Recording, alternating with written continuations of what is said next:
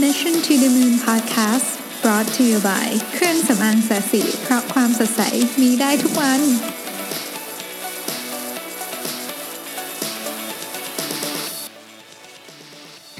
สวัสดีครับ ยินดีต้อนรับเข้าสู่ Mission to the Moon Podcast เอพิโซดที่ 47 นะครับผม วันนี้เราจะมาพูดกันถึงเรื่องว่าด้วย เรื่องของการทำงานพูดเรื่อง motivation แล้วกันเรื่องของการทำงานนี่คงจะมีได้เป็นหลายสิบ episode นะเพราะมันมีเรื่องเยอะมาก แต่ว่าผมจะอยากจะคุยในในประเด็นที่มีคนส่ง inbox เข้ามานะครับผมไม่น่าเชื่อว่าคนส่ง inbox เข้ามาส่วนใหญ่เป็นเรื่องเกี่ยวกับที่ทำงานนะฮะส่วนส่วนใหญ่แล้วก็เป็นเรื่องที่เอ่อเป็นเรื่องทั้งปัญหาทั้งคำถาม ทั้งความคิดเห็นนะฮะมีทั้งคนที่อยู่ในฐานะที่อยากพูดถึง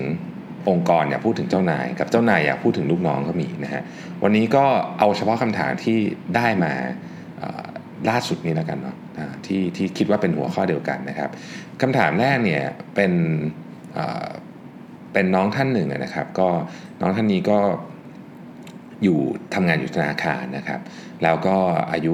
ยังไม่ 30 ดีนะครับเขาบอกว่าเขามีนายที่ดีมากนะครับ แล้วก็มีนายที่เรียกว่า โคชชิ่งดีมากด้วยนะครับ อยู่ในสภาวะแวดล้อมการทำงานที่ดีนะฮะแต่ว่าทำงานหนักมากนะฮะเขาบอกว่าเขาเขาเขารักงานของเขามากนะแต่ว่าแต่ว่าบางทีมันก็มันก็เหนื่อยเหมือนกันนะฮะมันก็เหนื่อยเหมือนกันเรียกว่าเหมือนกับไม่มีเวลาส่วนตัวนะฮะเขาคิดว่าเออมันก็ดีนะที่ต้องทำงานหนักในช่วงเด็ก ๆ แต่ว่าเขามีคำถามอยู่สามคำถามก็คือว่า เราจะรู้ได้ไงว่าเราเราเป็นคนที่ทำงานหนักแบบที่ เป็นในในในคืออันนี้เป็นภาษาอังกฤษเขาถามน้องถามเป็นภาษาอังกฤษเขาเรียกว่า career hungry เนี่ยนะฮะเออแล้วก็กับเส้นที่ข้ามไปเป็น workaholic คือ workaholic นี่ไม่ดีนะครับครั้งที่สองก็คืออองค์กรจะรู้ไหมว่าเราเป็น high potential นะครับอันที่ 3 ก็คือเมื่อไหร่จะเป็นเวลาที่เราควรจะย้ายงานนะฮะผมขอตอบไล่ๆกันไปแล้วกันเนาะคืออันแรกเนี่ยที่ถามว่าเอ้ยเราจะรู้ได้ไงว่าเราเป็น career hungry หรือว่าเรากระโดดข้ามไปเป็น workaholic ผมผม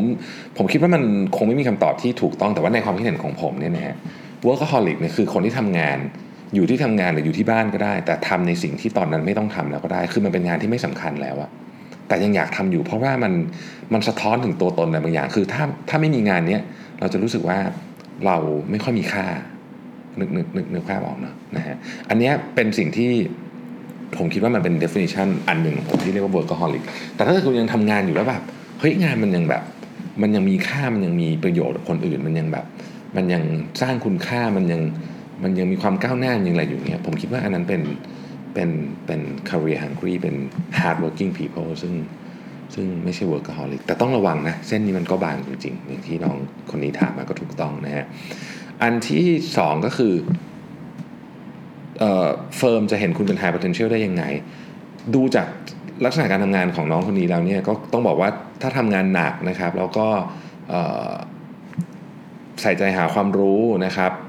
อะไรต่างๆ เหล่านี้เนี่ยบริษัทควรจะเห็นอยู่แล้วล่ะว่าคนนี้เป็น high potential นะครับโดยปกติเนี่ย high potential มันแสดงตัวออกมาเองอยู่แล้วนะ คือไม่คุณไม่ต้องบอก ไปเปล่าประกาศให้ใครรู้หรือว่าไม่ต้องพยายามที่จะประจบเจ้านายหรืออะไรเงี้ยเจ้านายเขาจะเห็นเองจากผลงาน เพราะฉะนั้นทำผลงานให้ดีครับ แล้วก็ใช้คำว่ากล้าลองคิดอะไรที่แตกต่างบ้างแล้วก็เนี่ยแล้วคุณจะโอเค คือถ้าคุณทำงานหนักคุณตั้งใจทำผลงานที่ดีกล้าคิดอะไรที่แตกต่างบ้าง ไม่มีใครไม่โน้ติสคุณแน่นอนนะครับคำถามต่อไปคือ เอ๊ะแล้วเมื่อไหร่ถึงคุณจะย้ายงาน ถ้าเฟิร์มของคุณไม่โนติสคุณว่าคุณเป็น high potential ทั้งๆที่คุณทำงานก็ดี ผลงานก็ดีอะไรเงี้ยแต่ว่าในในองค์กรอาจจะมีการเมืองเยอะเกินไปหรืออะไรเงี้ยอันเนี้ยไม่ควรอยู่แต่ ถ้าเกิดคุณคิดว่างานของคุณเนี่ยมันมันเต็มกับความสามารถคุณ คุณสามารถขอเพิ่มตำแหน่งย้ายแผนกหรือขอเพิ่มงานได้นะครับ ขอเพิ่มงานนี่หมายถึงแน่นอนว่าอย่างอื่นต้องเพิ่มด้วยนะ ผลประโยชน์อะไรก็ต้องเพิ่มด้วย แต่ว่าคุณขอคุยกับนายคุณได้นะครับ สิ่งหนึ่งที่หลายคนเนี่ยไม่ค่อยได้คุยกับกับ กับนายก็คือปริมาณงานที่ที่น้อยเกินไป คือเวลางานเราเยอะเราจะคุย แต่ถ้าเกิดงานเราน้อยเกินไป เราก็ต้องคุยเหมือนกันนะว่าแบบรู้สึกไม่ท้าทายเลยอะ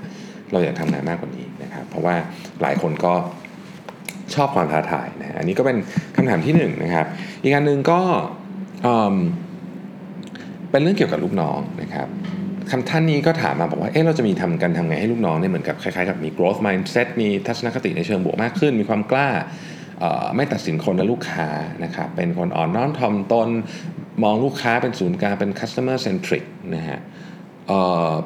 ประมาณนี้นะครับ แล้วก็อีกท่านหนึ่งเนี่ยถามมาเกี่ยวกับเรื่องของเทคนิคในการบริหารจัดการพลังใจของทีมงาน คือเหมือนกับทำไงจะให้เรียกว่าคนที่ทำงานเนี่ยเหมือนกับมีกำลังใจมีมี มีพลังที่จะต่อสู้กับงานที่หนักตลอดเวลานะฮะผมก็ขออนุญาตผมก็ไปอ่านอาร์ติเคิลมาสองอันนะครับของ Harvard Business Review เนี่ยนะฮะซึ่งผมคิดว่าจะตอบคำถามของทั้ง 3 ท่านได้ครอบคลุมไม่มากก็น้อยนะครับอาร์ติเคิลอันแรกนะครับ ชื่อ why monitoring your employees behavior can backfire นะครับอันนี้พิมพ์เมื่อ25 เมษายน2018 นะครับนี่คืออันที่1นะฮะแล้วก็อีกอันนึงเนี่ย ชื่อ ขอโทษนะฮะอีกอันหนึ่งชื่อว่า create a growth culture not a performance obsessed one นะครับ อันนี้ก็มีนาคม 2018 นะฮะ เอาอันแรกก่อนนะอันแรกก่อน คือเขาบอกว่าอย่างนี้ฮะ เดี๋ยวนี้การคล้ายๆกับบริหารจัดการเรื่องของการวัดผล การติดตามทีมงานเนี่ยนะฮะ มันง่าย มันถูกขึ้นเยอะนะครับ มันมีเทคโนโลยีในการมอนิเตอร์ต่างๆเนี่ยเยอะมากนะครับตั้งแต่กล้องติดตามเต็มไปหมดบางทีก็กล้องติดที่เสื้อก็มีนะครับทีวี closed circuit ต่างๆเซนเซอร์ต่างๆ การ track คนคุณอาจจะคุณสามารถ track คือคือคุณอยาก track คนแบบว่าอยู่ตรงไหนของโรงงานอยู่ตรงไหนของออฟฟิศอยู่ตรงไหนของประเทศก็ได้หมดนะฮะ คุณใช้ไม่ได้แม้แต่ keystroke tracker คือจับจำนวนแบบไอไอจับดูว่าคุณลูกน้องพิมพ์อะไรบ้างอะไรเงี้ยคือมันทำได้หมดถ้าคุณอยากจะทำนะฮะทีเนี้ยคนที่เป็น management level เนี่ยก็ก็เลยมีความรู้สึกว่า เออเฮ้ยมันน่าจะดีนะ เพราะว่าถ้าเกิดเราสามารถวัดผลพวกนี้ได้เยอะ ๆ เนี่ย มันน่าจะช่วยเพิ่มเอ่อ performance ของของทีมงานนะฮะทีนี้มันคำถามคือจริงเปล่า นะฮะจริงแบบนะครับมันก็มี case study อันหนึ่ง ซึ่งเขาพูดถึง TSA TSA ก็คือหน่วยงาน security ที่ที่ที่ทำงานอยู่ที่ airport ก็ก็เรียกว่า TSA เนี่ยนะครับเขาก็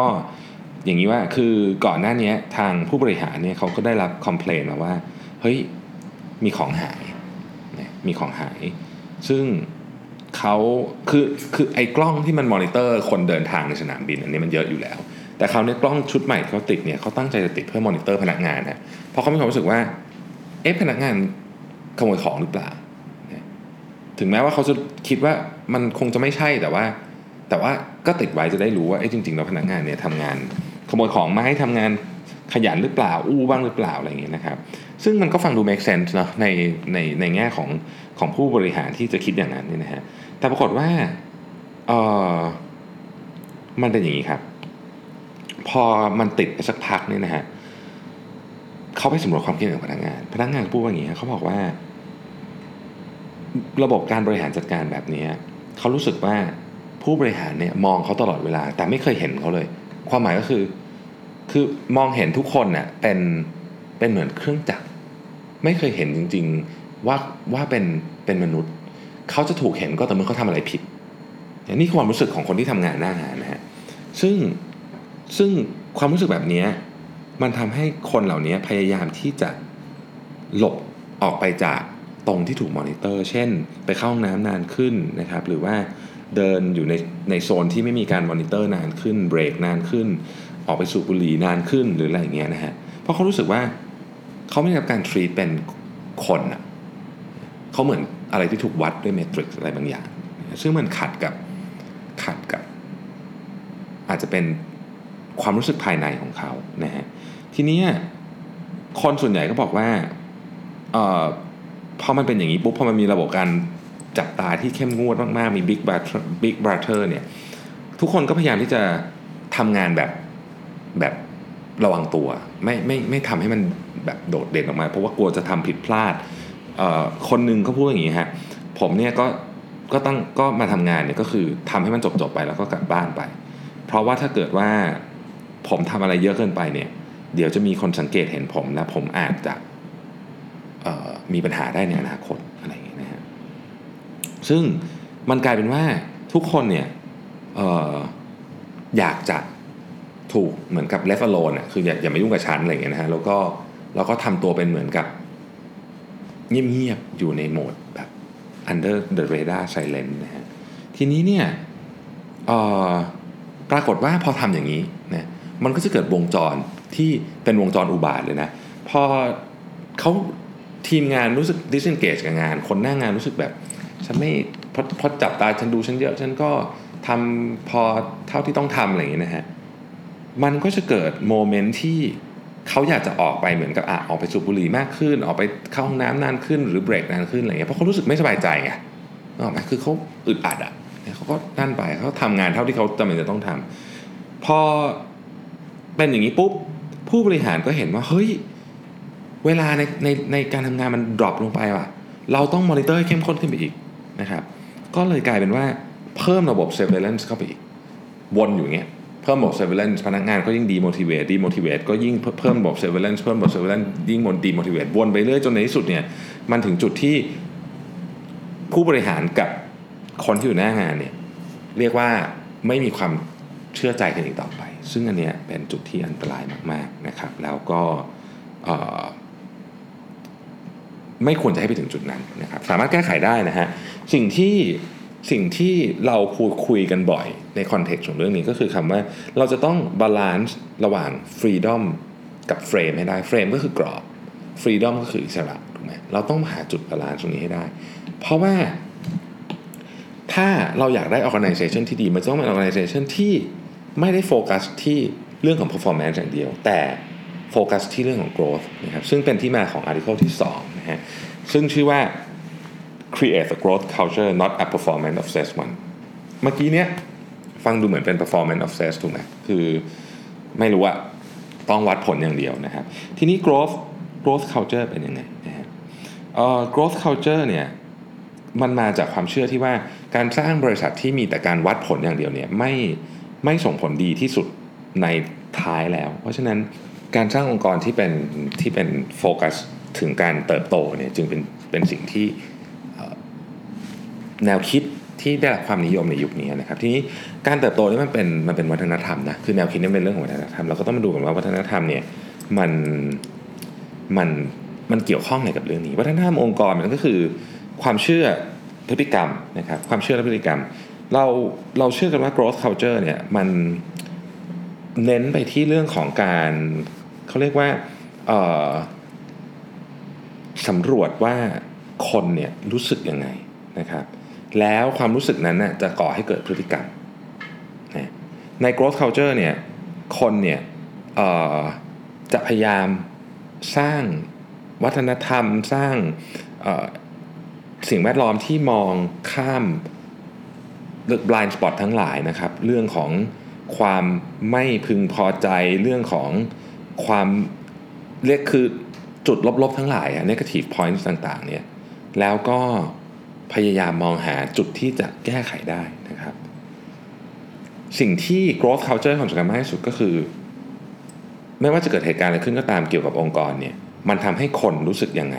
ตัวเองรู้สึกยังไง คนอื่นรู้สึกยังไง สิ่งที่เรากำลังจะทำทำให้เรารู้สึกยังไงทำให้คนอื่นรู้สึกยังไงนะครับการสร้าง growth culture เนี่ยอาร์ติเคิลที่บอกไว้ว่ามันต้องใช้ทั้งระดับองค์กรและระดับบุคคลนะครับซึ่งมันจะมีการเบลนกันของคอมโพเนนต์ต่างๆ เหล่านี้นะครับ อันแรกก็คือมันจะต้องอยู่ในสภาวะแวดล้อมที่ทุกคนรู้สึกปลอดภัยนะครับ มันต้องเริ่มต้นจากหัวหน้าผู้นำเนี่ยนะครับ ต้องยอมรับความผิดพลาดและ แสดงออกให้เห็นได้ว่าเฮ้ยเรามีความรับผิดชอบพอที่รับความผิดพลาดของเรา และทำให้ทุกคนเชื่อว่าความผิดพลาดเนี่ยจะไม่ได้ถูกลงโทษแบบสาหัสสาการเพียงแต่ว่าจะเป็นเพียงหนึ่งเครื่องมือในการเรียนรู้เท่านั้นนะครับ อันที่ 2 ก็คือใช้พลังงานโฟกัสไปในการเรียนรู้อย่างต่อเนื่อง ซึ่ง มันมันมันมันผ่านกระบวนการหลายแบบ การทำให้เป็นตัวอย่างก็อันหนึ่งนะครับ นโยบายเรื่องของการฝึกฝนการให้ความรู้ทีมงานก็เป็นเรื่องหนึ่ง นโยบายเรื่องของความโปร่งใสก็เช่นกัน องค์กรที่เรียนรู้ได้อย่างต่อเนื่องต้องโปร่งใสนะฮะแล้วก็ไม่มีการโยนความผิดให้กัน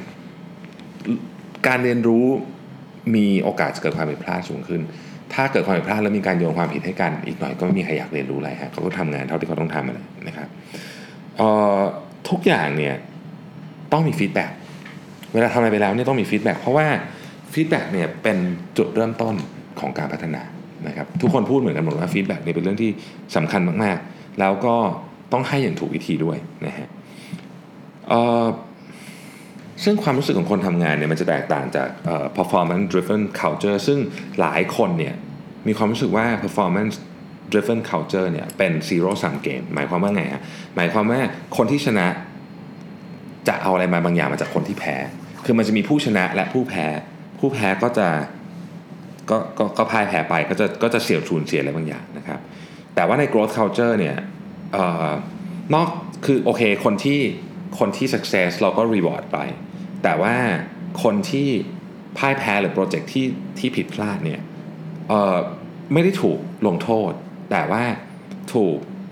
นำมาเป็นโอกาสในการเรียนรู้เรียนรู้จริงๆแล้วก็พัฒนาเติบโตได้ เพราะฉะนั้นทุกคนจะได้รับโอกาสที่ถ้าทำถ้าทำถูกถ้าถ้าทำสำเร็จนะครับก็แน่นอนได้รับการ reward ได้รับการเฉลิมฉลอง แต่ถ้าทำผิดพลาด ไม่ได้ไม่ได้ถูกลงโทษ ไม่ถูกทำให้เป็นผู้แพ้ แต่ว่าถูกจะถูกทำพัฒนาปรับปรุงและเรียนรู้จากเรื่องนี้ ซึ่งอันเนี้ยพูดฟังดูเหมือนเท่ๆนะครับ แต่ว่ามีหลายองค์กรทำได้จริงๆนะแล้วก็ตัวส่วนตัวผมเองผมก็มีความเชื่อว่านี่แหละคือ คือทางออกที่เราควรจะไปในอนาคตในการพัฒนาองค์กรด้วยถามว่ายากไหมยากครับ แต่ผมเชื่อว่ามันทำได้นะฮะส่วนตัวผมชอบตอนจบของบทความนี้มากเลยเขาบอกว่า a performance culture will ask how much energy we can mobilize นะครับซึ่งคำตอบต่อคำถามนี้คือมันมันจำกัด แต่ว่า growth culture will ask how much energy can we liberate ซึ่งคำตอบคือ infinite นะฮะทีนี้มันมีวันก่อนเนี่ยเพื่อนผมจริง ๆ คือ CTO ของของสีจันเนี่ยนะฮะแชร์รูปหนึ่งมาผมชอบมากเลยนะครับเขาบอกว่า job and fulfillment เนี่ย in the future เนี่ยมันจะแตกต่างจากวันนี้และแตกต่างจากจากวันเมื่อวานด้วยนะครับเขาแบ่งเป็น old thinking new thinking แล้วก็ next thinking นะครับมีด้วยกันทั้งหมด 10 ข้อ ผมชอบมากผมขอ แจกแจงทุกคนทุกท่านฟังในแต่ละข้อเลยแล้วกันนะครับ อันแรกเนี่ยต้องขออภัยจริงผมไม่รู้ว่าตารางนี้มันมีที่มามาจากไหน หรือว่าเครดิตมาจากใครแต่ว่าต้องขอขอบคุณคนที่คิดขึ้นมามากนะครับเพราะผมเห็นด้วยทุกข้อเลยนะครับอันแรกนี่เขาบอกว่า o thinking เนี่ยนะฮะ employee employees are biggest risk พนักงานเป็นความเสี่ยงสูงสุดนี่คือ o thinking new thinking นะครับ employee employees are biggest asset เป็นทรัพย์สินสูงสุด next thinking คืออนาคตเนี่ย employees are partner in journey of life นะครับพนักงานเป็นเหมือนกับเพื่อนร่วมทางในชีวิตเนี่ยข้อที่2นะครับ all thinking เนี่ยคือ top down communication การสื่อสารจากด้านบนลงมาด้านล่างนะครับสั่งงานสั่งงานอย่างเดียวนะครับ new thinking คือ open communication สามารถสื่อสารกันได้ทั้งสองทางนะครับ next thinking คือ honest communication ไม่ว่าจะสื่อสารอะไรก็ตาม ทุกอย่างต้องเป็นความจริงและซื่อตรงนะครับโปร่งใสก็น่าจะเป็นอีกคำหนึ่งด้วยนะครับอันที่ 3 skill over behavior